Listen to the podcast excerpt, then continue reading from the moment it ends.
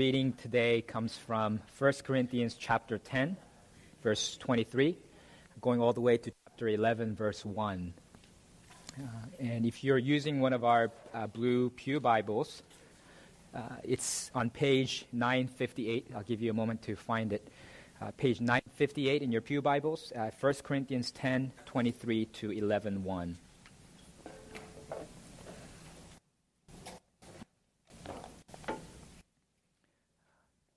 And let me pray for the reading and preaching of God's Word. Heavenly Father, we pray that you will now address us from your Word. Let all that is of you uh, land on our hearts with force, with the power of the Spirit. And let all that is not of you uh, fade, recede into the background, uh, and not be uttered, Lord, from this pulpit. And we pray, Lord, that as we are addressed by you, uh, we will uh, draw closer to you, uh, that we'll become more like you. We'll grow as a church to be able to glorify you in all things and to work for the good of our neighbors as your people. So meet with us. In Jesus' name we pray. Amen. 1 Corinthians 10 23 to 11 1. All things are lawful, but not all things are helpful. All things are lawful, but not all things build up. Let no one seek his own good, but the good of his neighbor. Eat whatever is sold in the market without raising any question on the ground of conscience. For the earth is the Lord's and the fullness thereof. If one of the unbelievers invites you to dinner and you are disposed to go, eat whatever is set before you without raising any question on the ground of conscience. But if someone says to you, this has been offered in sacrifice. Then do not eat it, for the sake of the one who informed you, and for the sake of conscience. I do not mean your conscience, but his. For why should my liberty be determined by someone else's conscience? If I partake with thankfulness, why am I denounced because of that for which I give thanks? So, whether you eat or drink, or whatever you do, do all to the glory of God. Give no offense to Jews or to Greeks or to the church of God, just as I try to please everyone in everything I do, not seeking my own advantage, but that of many, that they may be saved. Be imitators of me, as I am of Christ. The word of the Lord. Thanks be to God. Uh, we all consider a variety of factors uh, when making decisions. Sometimes our decisions are deliberate and logical. Uh, sometimes they are spontaneous and intuitive. Uh, sometimes we think that they are deliberate and logical, but they are more intuitive and subconscious than we know. Uh, usually they are a mix of both, and sometimes we make altruistic decisions, and sometimes we make selfish decisions that advance our own agendas. But in all that we do, uh, there are a couple overarching principles that must govern all of our habits and all of our decisions as Christians. And in 1 10 23 to 11 1, Apostle Paul teaches us that we are to imitate Christ and do all things to the glory of God and the good of our neighbors. Uh, that's the main point of this passage. Uh, and I will talk about that in two parts. The first part of the sermon uh, will be covering verses 23 to 30 about the good of our neighbors. Uh, and the second part, we'll talk about the glory of God uh, from chapter 10, 31 to 11, 1. Paul begins in verse 23 by quoting the often used slogan of the Corinthians, which we've seen before in this uh, letter All things are lawful, right? We saw that earlier in chapter 6 it, when the Corinthians were using that slogan to justify sexual immorality. Uh, so they mistakenly believed that because of their newfound spiritual freedom in Christ, uh, that they, now all things were permissible for them, lawful for them to do. So on the surface, that sounds similar to Paul's own teaching. He says in Galatians 5:18 that Christians who are led by the Spirit are not under the law. So we no longer have the, the, the, binding force of the law on us with its penalties that are threatened against us. That's no longer on us because Christ has fulfilled the law. But that's still a distortion of Paul's teaching to say that because of Christ now I can do all things, all things are lawful for me. Because Paul also says specifically in Romans 6, 14 to 16, for sin will have no dominion over you since you are not under law, but under grace. What then? Are we to sin because we are not under law but under grace? By no means. Do you not know that if you present yourselves to anyone as obedient slaves, you are slaves of the one whom you obey, either of sin which leads to death or of obedience which leads to righteousness? So while it is true that those who are in Christ, because Christ fulfilled the law perfectly on our behalf, are no longer under the law in terms of its legal and penal demands, this did not mean that we could go on sinning as Christians, because to do so would mean that we are still enslaved to sin when Christ died to save us, to free us from sin. And so, this freedom in Christ was an opportunity to keep in step with the Holy Spirit and to follow God, not to uh, do whatever we please, uh, to be lawless. And that's the difference, right, between a Christian, uh, between a legalist and a lawless person and a Christian. The lawless person doesn't want to follow God's law, so he does not follow it. The legalist does not want to follow God's law, but he follows it anyway because he has to. The Christian, on the other hand, follows the law because he wants to. The law of God is written on his heart, and the Spirit of God enlivens him and leads him. And so the mindset really of doing what is lawful is fitting for a Pharisee, a legalist, but woefully inadequate for the Christian. That's why Jesus said in his Sermon on the Mount in Matthew 5 20, I tell you that unless your righteousness exceeds that of the Pharisees and the scribes, you will never enter the kingdom of heaven. Sometimes we mistakenly think that these Pharisees held to a higher standard than we can keep, but the Pharisees kept to a lower standard than we can keep. And that's why Jesus says, you, you, unless your righteousness exceeds theirs, then you will not enter the kingdom of God. Because the mindset of a legalist, of a Pharisee, is essentially self serving and self preservationist. Their goal is to pass, right? Their goal is to not mess up, to meet the minimum requirement so they can enter the kingdom of heaven. That's the mindset of a legalist. They're just trying not to disqualify themselves. But that's different from the Christian's mindset because the Christian's mindset is not simply to pass for one's own sake, but to please God, to honor God, to glorify God. So, by definition, a Christian is a maximalist and not a minimalist like a Pharisee. It's the difference between really a student who is trying to do the minimum requirement and pass and graduate, and, and compare that to a straight A student who loves learning and wants to please his student. That's the difference. That's the Pharisee's righteousness and the Christian's righteousness. So for Paul, the Corinthian slogan, all things are lawful, is misleading and inadequate. And he qualifies it in verse 23. He says, All things are lawful, but not all things are helpful. Sure, you might have the right or authority to do such things, but that does not mean that such things are helpful or beneficial. For Paul, it's not enough that we can, we can do something. We need to ask whether we should do something. And then Paul continues All things are lawful, but not all things build up. So the Christian life is not about claiming our rights, but it's about doing things that benefit and build up the church. So that means our decision making process and everything that we do should never be purely self centered, but oriented toward helping and building others up. That's Paul's first qualification. The proper Christian attitude is one of service, selflessness. So, and that's why, even though it might be lawful for you when you return home from a long day at work to seat yourself on the couch, to put your feet up on the table and relax, unwind, watch TV. But I'm sure it will do you, I'm sure that will do you some good uh, to rest and relax. But is that what is most helpful for you in that moment? Is that helpful to your spouse? Is that helpful to your children? Does it build up your children? Yes, it's lawful for you to do that, but is it helpful? Yes, it's lawful for you to spend hundreds of dollars on that latest gadget or that latest design that came out of your favorite clothing shop. And I'm sure it will do you some good because it's beautiful and useful to have those things. But is that the most helpful way for you in that time of your life to spend that money? Does it benefit only you or does it build up others? Is there a better way you can spend that money? Everyone in the world looks out naturally for their own interests, but Christians are called to not only look out for our own interests, but also for the interests of others. That's why it says in verse 24, let no one seek his own good, but the good of his neighbor. This is another way to state the second half of the greatest commandment that Jesus taught us. You shall love your neighbor as yourself. Because love is, by nature, self giving and self sacrificing. And one of the defining characteristics of love, as Paul writes later in chapter 13, verse 5, is that it does not insist on its own way. We're supposed to look out for the other's interests. And it's amazing that we as humans selfishly can even turn the greatest commandment uh, to our own end for our own selfish purposes. Because how many times have you heard this? In order to love your neighbor as yourself, you need to first love yourself.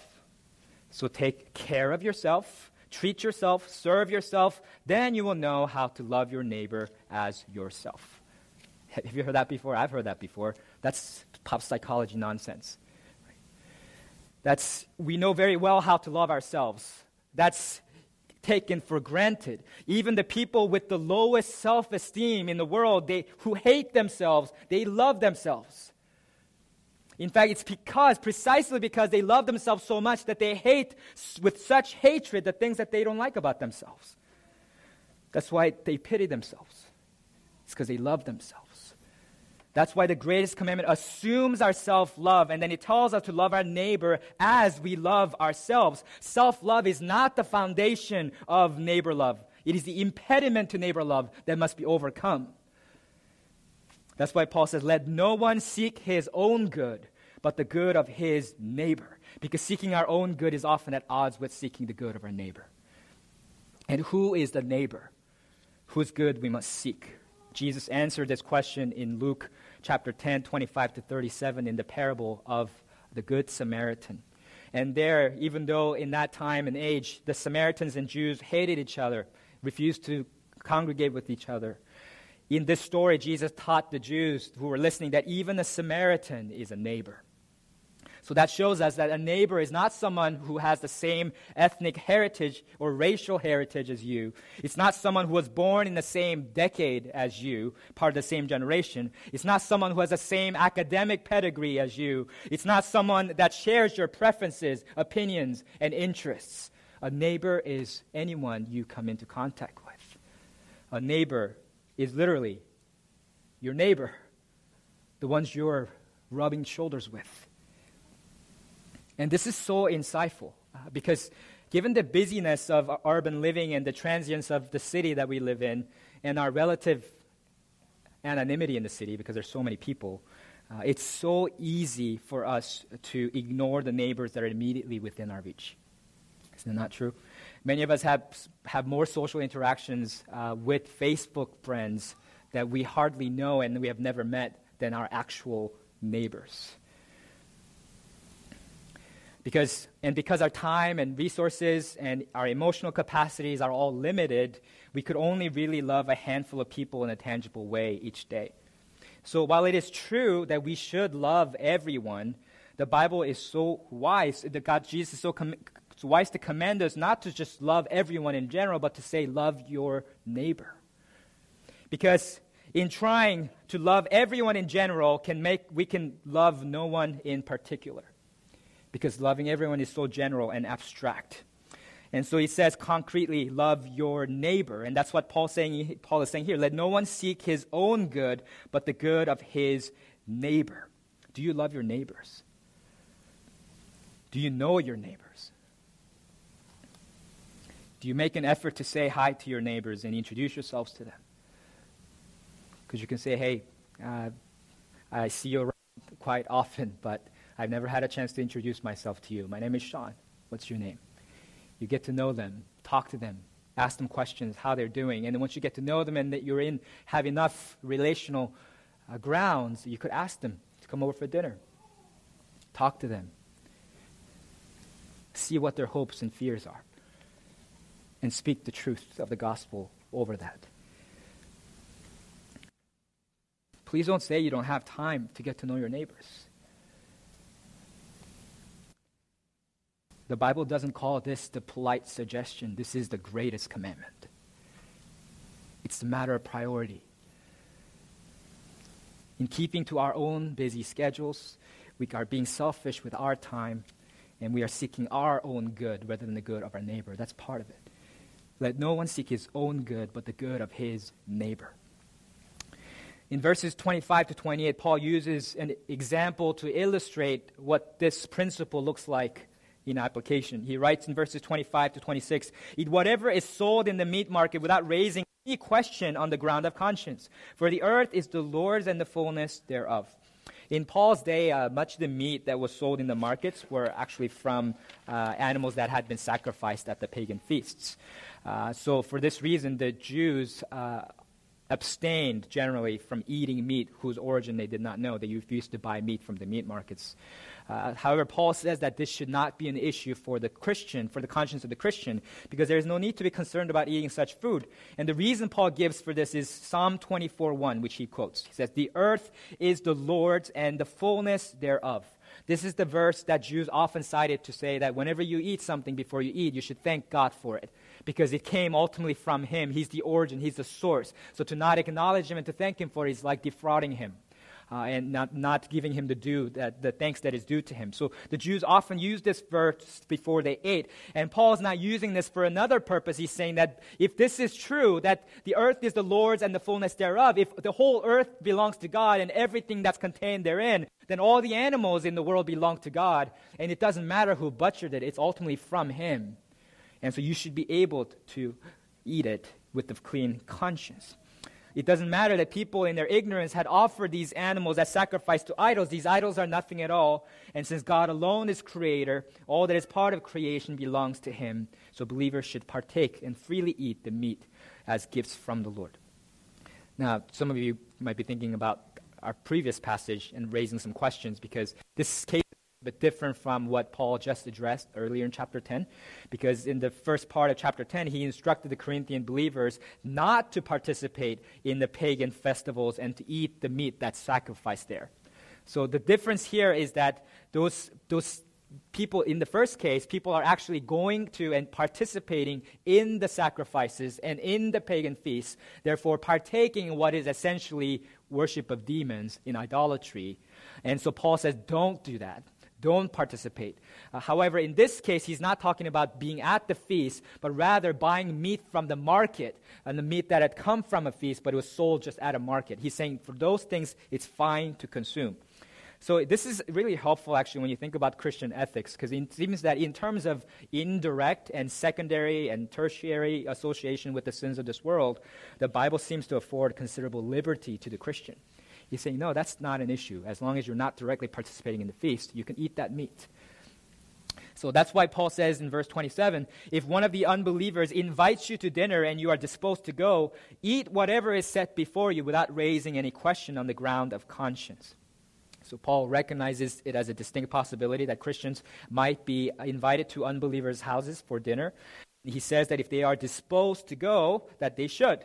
And not only are they free to join unbelievers for a meal, uh, he expects that in the likely event that a meat that is served in that, in that setting is a meat that had been formerly purch- purchased from the market that was sacrificed to an idol, he said there's no need to care about its origins. You can just eat it with a clear conscience.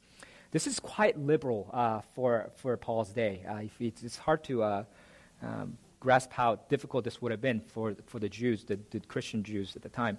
Because around this time, the Jewish manual called the Jubilees, Book of Jubilees, which is from about the first century BC, uh, it says this, chapter 22, verse 16 Separate yourself from the Gentiles and do not eat with them, and do not perform deeds like theirs and do not become associates of theirs, because their deeds are defiled, and all of their ways are contaminated and despicable and abominable. I mean, that's crystal clear, right? And so, and but but for the Christian, Paul says it's okay. And, and, here's the reason.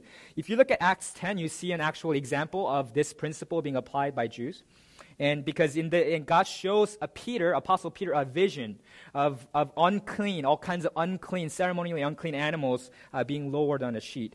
Uh, and then he tells Peter, kill and eat. And Peter, of course, being the observant Jew that he is, he responds, By no means, Lord, for I have never eaten anything that is common or unclean. But then God says to him, What God has made clean, do not call common. The purpose of that vision was to show Peter that God has made the Gentiles clean and that his salvation plan is not just for the Jews, no longer just for the Jews, uh, but includes all the nations of earth. And because he had been prepared ahead of time by that vision, when Cornelius, a Gentile military commander in the Roman army, asks him to come and teach him and his household about God, Peter accepts the invitation to go to his house. And when he gets there, this is what he says He says, You yourselves know how unlawful it is for a Jew to associate with or to visit anyone of another nation. But God has shown me that I should not call any person common or unclean. So when I was sent for, I came without objection. And then Peter preaches the gospel to them.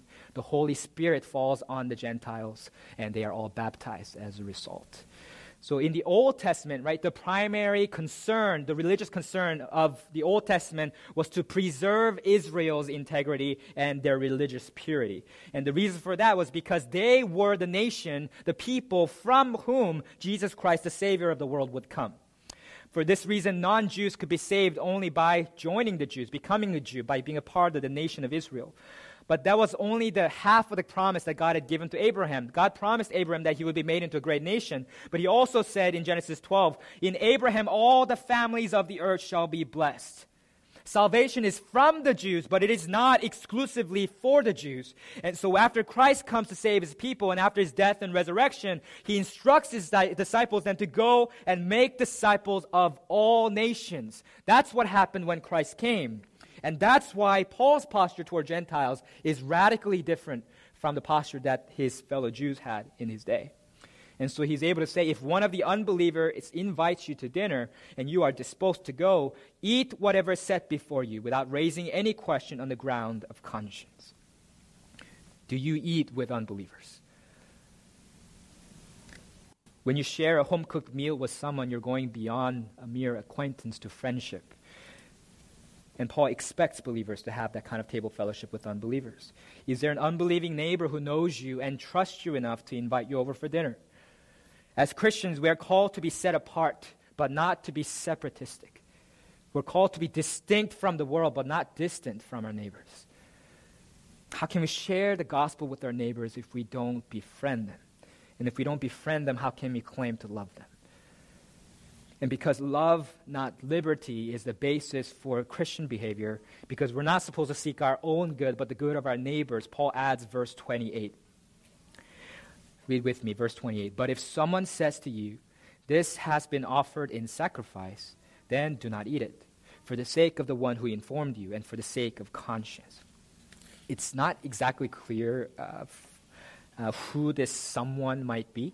Uh, some people assume that because Paul had mentioned in the previous chapters a Christian brother who has a weaker conscience, uh, for whom you need to, you need to, whose conscience you need to guard, uh, he thinks that some, some people think that, that another fellow believer with a weaker conscience was invited along with you, and they object, saying, "Oh, this is sacri- this was the meat that was sacrificed to idols." Uh, so I, there's a couple reasons why I don't think that's likely. First is that it says this has been offered in sacrifice. A more literal translation of that is this is sacrifice meat. There's a specific word that means sacrifice meat. And that's a word that the pagans used, unbelievers used, to refer to meat that was sacrificed in pagan worship. Sacrifice meat. The Jews and Christians had another word for the exact same type of meat. They called it idol meat. And so the fact that this person is saying this is, this is sacrifice meat suggests that it's likely to be an unbeliever who is informing the Christian. And then, secondly, not only is a fellow Christian that is coming with the weaker conscience not even mentioned in this context, it's unlikely that a fellow guest along with you, would, along with this person, would know the sacrificial origin of the meat. How would they know this meat came from the, the, sac- the, the, was sacrificed to the, to the idols. They wouldn't know. I mean, it's not like they mark it with a stamp, right? So it's, a, it's it makes sense that this is probably the host, the unbelieving host, who is saying that this meat was sacrificed to idols. Then at this point, of course, we could ask uh, why, uh, uh, why is the host would inform the Christian of such a thing, that this is sacrifice meat. And it seems to me like much like a host, you know, when you go over to someone's house, a host can uh, realize that he cooked food with nuts in it and, and realized that, you know, someone might be allergic to nuts. And so he said, hey, this has nuts in it, by the way, as a way of a service, as a way of courtesy, informing the guests. In a similar way, it seems that this Gentile uh, who has invited a, a Christian over for dinner has prepared meat like he normally does from the meat purchased from the market. It's meat that was sacrificed to idols. But then he realized that as a Christian, the Christian might have an objection to it because this was he thinks that to eat such a meat is to partake in idolatry and the worship that was part of the, meat sacrifice. So, for the sake of Christian, this unbeliever says, do not eat it. I mean, so he says, this is sacrifice meat. And in such a case, Paul says, do not eat it for the sake of the one who informed you and for the sake of conscience. Because the unbeliever thinks that to eat that for the Christian would be to condone idolatry or to partake in it. Uh, and note that Paul doesn't say, hey, in that context, if they serve it, serve it to you, just explain to them that it's not idolatry. He doesn't say that, right? Because maybe that's not the best context to explain it to them. And how can you be guaranteed that they will believe what you say or be convinced of it? Do you know where they are in their conscience right now? They think that it's inappropriate for you to eat it as a Christian. So don't use your liberty to eat it.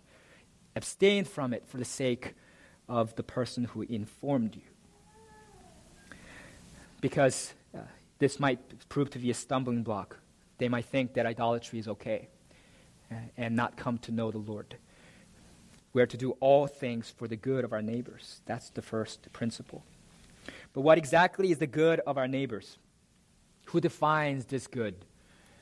That first principle can't stand alone, and that's why we turn to the second point, the glory of God. In verse 31, he teaches us a second and more fundamental principle that's supposed to govern and ground our uh, first principle. So he writes this, follow with me, verse 31. So whether you eat or drink, or whatever you do, do all to the glory of God. So Paul mentions eating and drinking specifically because that fits the illustration that he just used. But, and, and, uh, but the principle applies beyond eating and drinking, of course. That's why he adds the phrase, whatever you do.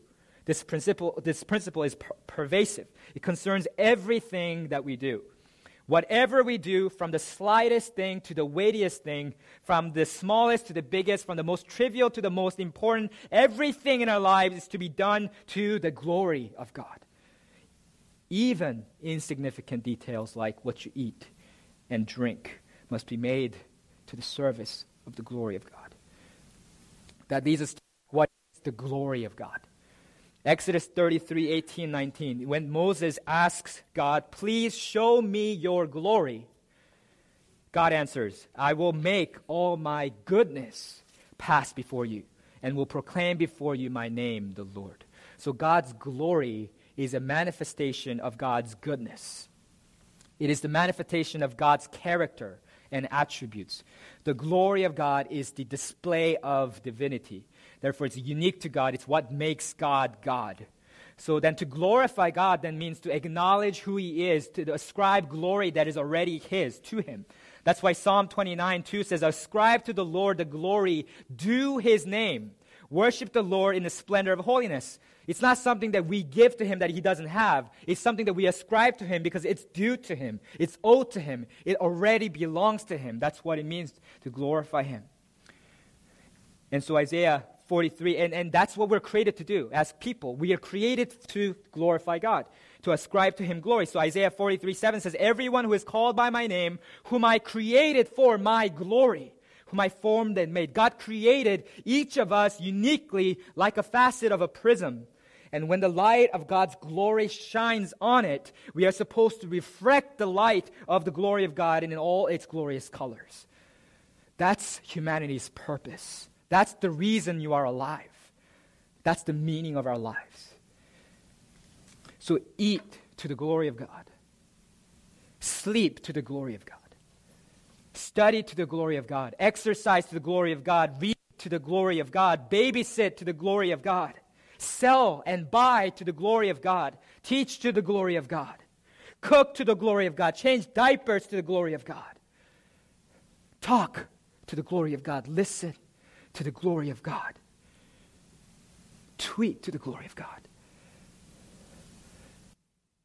Everything we think, everything we feel, everything we say, everything we do should be for the singular purpose of glorifying God. And there's such freedom in living that way. It simplifies your life. It's important that we get this because without seeking the glory of God first, we will not know how to seek the good of our neighbors. Those two things go hand in hand. That's why the greatest commandment has two parts. First, to love the Lord your God with all your heart, soul, mind, and strength, and then to love your neighbor as yourself. Love for God is the reason behind one's love for our neighbor, and one's love for neighbor is a necessary expression of our love for God. And that's why he says here, in order to seek the good of our neighbors, we need to seek the glory of God. Now, if we don't hold those two things together, we will misunderstand verses 32 to 33. Read that with me. Give no offense to Jews or to Greeks or to the church of God, just as I try to please everyone in everything I do, not seeking my own advantage, but that of many, that they may be saved. That can be misinterpreted if you're merely thinking about the good of our neighbor without thinking about the glory of God. Because Paul's not saying here that we should sacrifice our Christian convictions in order to please our neighbors. We live among people whose sensibilities are frequently offended, whose feelings are easily hurt. And Paul's not saying that we shouldn't ever say or do anything to offend anyone in that kind of superficial sense. The gospel of Jesus Christ itself teaches us that we are sinners in need of a Savior, and that truth alone is offensive to the vast majority of unbelievers. If we are so concerned about not offending them, then we would never share the gospel with them. That's not what Paul is talking about. Our neighbors have all kinds of wrong ideas about what is true and just and right, and it would be sinful for us to compromise our convictions. That's not what Paul is talking about. The word give offense here literally means give no cause for stumbling. It's the negative form of the word that Paul used a stumbling block in chapter 8, verse 9, where he said, But take care that this right of yours does not somehow become a stumbling block to the weak. So it means when he says give no cause for stumbling, when he says give no offense to anyone, he means don't put up any unnecessary obstacles to people coming to Christ. Don't make them stumble in their pathway, in their way to Christ. That's what Paul means by give no offense. And this is confirmed by the purpose clause at the end of verse 33. 33. What is the purpose for which we should give no offense to anyone? That they may be saved. That's the goal. That's the driving purpose of not giving offense, is that they may be saved. So Paul's really kind of reiterating what he already said in chapter 9, 20 to 22, where he said, To the Jews I became as a Jew in order to win Jews. To those under the law I became as one under the law, though not, my, be, not being myself under the law, that I might win those under the law. To those outside the law I became as one outside the law, not being outside the law of God, but under the law of Christ, that I might win those outside the law. To the weak I became weak, that I might win the weak. I become all things to all people that by all means I might save some. Paul's not trying to please people for the sake of pleasing people. He's trying to please people for the sake of pleasing God, for the sake of saving them. That's why, in another context in Galatians, Paul says, like, I'm not seeking the approval of man. He says, Am I trying to please man? If I were still trying to please man, I would not be a servant of Christ. That's what Paul says in Galatians 1. This is not a contradiction because if so if you're a people pleaser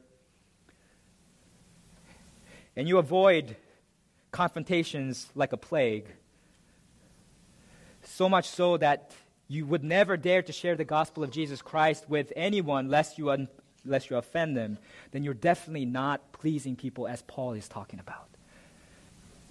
He said that he was not seeking his own interest own advantage, but that of many, that they may be saved. People pleasers, on the other hand, are seeking their own interest and their own advantage so that they could be thought well of, so that they could be not thought of as foolish, so they could avoid being embarrassed. That's self seeking.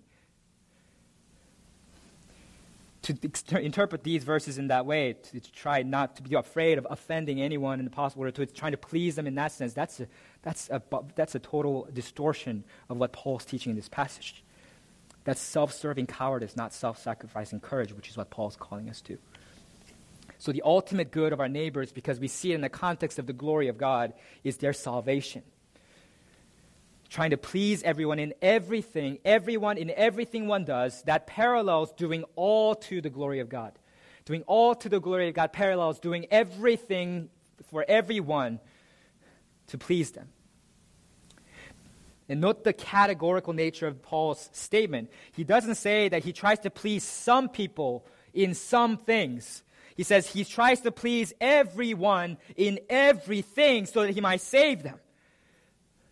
Do you make your everyday decisions with the salvation of your neighbors in mind? Do you do everything that is within your power to do it for everyone that is in your life? When you decide where you're going for dinner, who you invite to your house, which community events to attend, where to send your kids to school, where to go to school. Do you have the salvation of your neighbors in mind?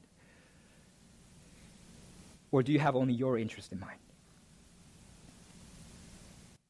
Are you content with being on friendly terms with your neighbors without ever sharing the saving news of Jesus Christ with them? Sure, you might be seeking their good in some smaller ways, but are you seeking their ultimate good? Are you seeking to save them? What would it look like then for us to try to please everyone in everything, not seeking our own advantage, but that of many that they may be saved? So this is a little bit hard to apply, right? Because Paul's talking about meat, sacrificed meat that's being sold in the marketplace. He says, I, I, will go to an unbeliever's house and eat it, but if they mention that it was sacrificed to idols for his conscience sake, I will refrain from eating it. So that's what Paul, that's the principle that Paul's teaching us. How does this apply uh, to us? Maybe some of your coworkers invite you to uh, work social at a local bar.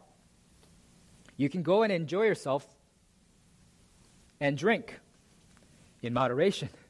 Right? And that's a great opportunity to share the gospel with them. There's nothing inherently sinful about drinking, and as long as you stay sober and as long as you're not leading any other weak believer with the weaker conscience into sin by doing so, the Christian has the liberty to do so. Like Paul, we can go over to an unbeliever's house and eat his meat with a clear conscience. For another example, many of our neighbors in Cambridge and greater Boston area are very environmentally conscious. And you might have uh, a neighbor who is very mindful of her own carbon footprint, and she might think that using styrofoam cups is destroying our environment. I have a lot of neighbors who think that way, so this is not just a hypothetical situation. Uh, and so this might be a non issue for you. You might agree with her, you might not. Maybe you're aware that if foam cups are recycled, which you can't do through the Massachusetts system, but you can by taking it to recycling companies like Reform It in Newton. If you actually recycle it, it has a much less, uh, it's, it's much better in terms of carbon footprint than actual paper cups. So maybe you're aware of that and you have freedom with regard to using styrofoam cups. But regardless, because you know of your neighbor's convictions and his con- or her conscience sake, for the sake of your neighbor, you choose not to put that stumbling block when you have that person over to your house for a party and have styrofoam cups sitting on that table. I know that seems like a really small thing, right? But eating meat sacrificed to idol was a very small thing for Apostle Paul. It doesn't matter. I could eat that whenever I want, Paul said, but for the sake of that person, I will not eat it. If it's an important issue for your neighbor, it's an important issue for you, for the sake of removing the stumbling block. Or maybe your unbelieving neighbor invites you to a TV viewing party, but because he knows you're a Christian, he warns you just so you know, there's a lot of graphic and gratuitous sex and violence in this show. Now, there are a lot of good biblical reasons not to watch a TV show that has a lot of graphic and gratuitous sex and violence. So, this may not be something that you could do with a clear conscience anyway. But let's imagine that you can. You're one of those people who are not affected by these things or you're at least convinced that you're not affected by these things and you don't think that it's sinful to watch it. Even if you have the liberty regarding an issue, because your neighbor has warned you for the sake of your conscience, not for your conscience sake, for sake of his conscience. So you don't put a stumbling block in front of him by showing that person that it's okay for Christians to participate in gratuitous sex and violence so you don't put a stumbling block in front of your neighbor, refrain from going to the party, and use that opportunity to say no as an opportunity to share the gospel and the hope that you have in Christ. If we're honest with ourselves, it was really hard to come up with examples that might be relevant to you, but you could probably think of more in your life as things come up as you relate to your neighbors. But if we're honest with ourselves, we don't do this perfectly and we are to do all things to the glory of God and the good of our neighbors, but often we do things for our own glory and our own good. And that's where the chief problem of humanity lies. Human beings are by default glory thieves. We steal the glory that is due to God and live to glorify ourselves. We're like that brat that goes to a friend's birthday party and then makes the party all about himself even though all indications, the signs on the walls, the name written on the cake, all the gifts, everything points to the fact that it's your friend's birthday, but that brat must make that party all about himself. That's us in this world, with all creation pointing to the glory of God, saying that it was all created for Him, and we want to make it all about us. Live for our own glory.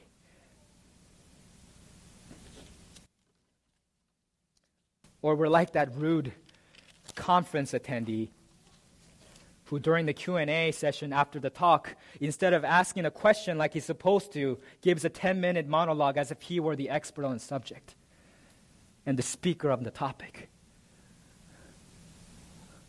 we're vain right? we have illusions of grandeur and we live like we are unimpressed with and unaware of god's presence we ought to be learning from him and submitting to him, but we presume to teach God and make him fit our narrow and erroneous view of life. That's why Romans 3:23 which we read from says all have sinned and fall short of the glory of God. Instead of doing all things to the glory of God, we have sinned and fallen short of the glory of God. And because of that, we can't do all things for the good of our neighbors either. I used that analogy of the prism earlier, that we're supposed to reflect the glory of God in our unique way in which God created us. But instead of reflecting and displaying the light of God's glory, we have become chipped and clouded prisms that distort the light of God's glory, that block it and not let it through. That's the biggest problem facing humanity the sin that separates us from God. And if you are not yet a follower of Jesus Christ, please pay attention to this. Until you deal with this issue, until you make this right, your life will always feel off kilter. You will feel like a misshapen puzzle piece that you're unable to make fit into the grand scheme of God's plan for your life and for this world. You will be successful and accomplished without feeling fulfilled. You will be wealthy and well fed, but you will feel empty. You will have many friends and admirers, yet feel lonely and not fully known. You will be recognized and esteemed, yet feel like an impostor and a hypocrite. That's because you're not fulfilling the purpose for which you were created. Your life needs to be realigned and reordered according to God's will for you. But none of you can make this right in your own strength. We can't restore our relationship with God on our own, and that's why God the Father sent his Son, Jesus Christ, to save us. In 2 Corinthians 4 4 to 6, Paul writes that what saves us is the light of the gospel of the glory of Christ, who is the image of God. And later in the same chapter, he writes, God has shown in our hearts to give the light of the knowledge of the glory of God in the face of Jesus Christ. How do we get restored to that place where we're giving glory to God? How do we get restored to that place where we are doing all things to His glory and we're no longer falling short of the glory of God? It's the gospel of the glory of Christ. It's by looking into the face of Jesus Christ who came to save us. Though we fell short of God's glory, Christ was the perfect embodiment of God's glory. And even though He alone deserved that glory, He didn't glorify himself. He humbled himself, even to the point of dying on the cross for our sins, so that we can share in his glory. Paul told us to try to please everyone that they might be saved. That's what Christ did for us. Romans 15, 1 to 3 tells us what Christ did. He says, We who are strong have an obligation to bear with the failings of the weak and not to please ourselves. Let each of us please his neighbor for his good to build him up. For Christ did not please himself, but as it is written, the reproaches of those who reproached you fell on me. Christ traded his glory for our reproach. Christ deserved honor. He deserved praise. He deserved glory. Christ should not have been reproached. Christ had every right to please himself. But he chose not to please himself, to please, to, to please his Father, to please us, to save us. And that's why Paul closes this section with chapter 11, verse 1 Be imitators of me as I am of Christ. Christ, in his self giving love, became the paradigm by which all of us are supposed to live. So, before we have a moment of silence to reflect on this, let me ask you some questions. What rights can you give up for the sake of your neighbors? What conveniences can you give up for their sake? In what ways have you been living for your own glory? How can you reform your life so that you can live for God's glory? Let's imitate Christ and do all things to the glory of God and the good of our neighbors. Please take a moment in silence to reflect on this and to respond to this in prayer.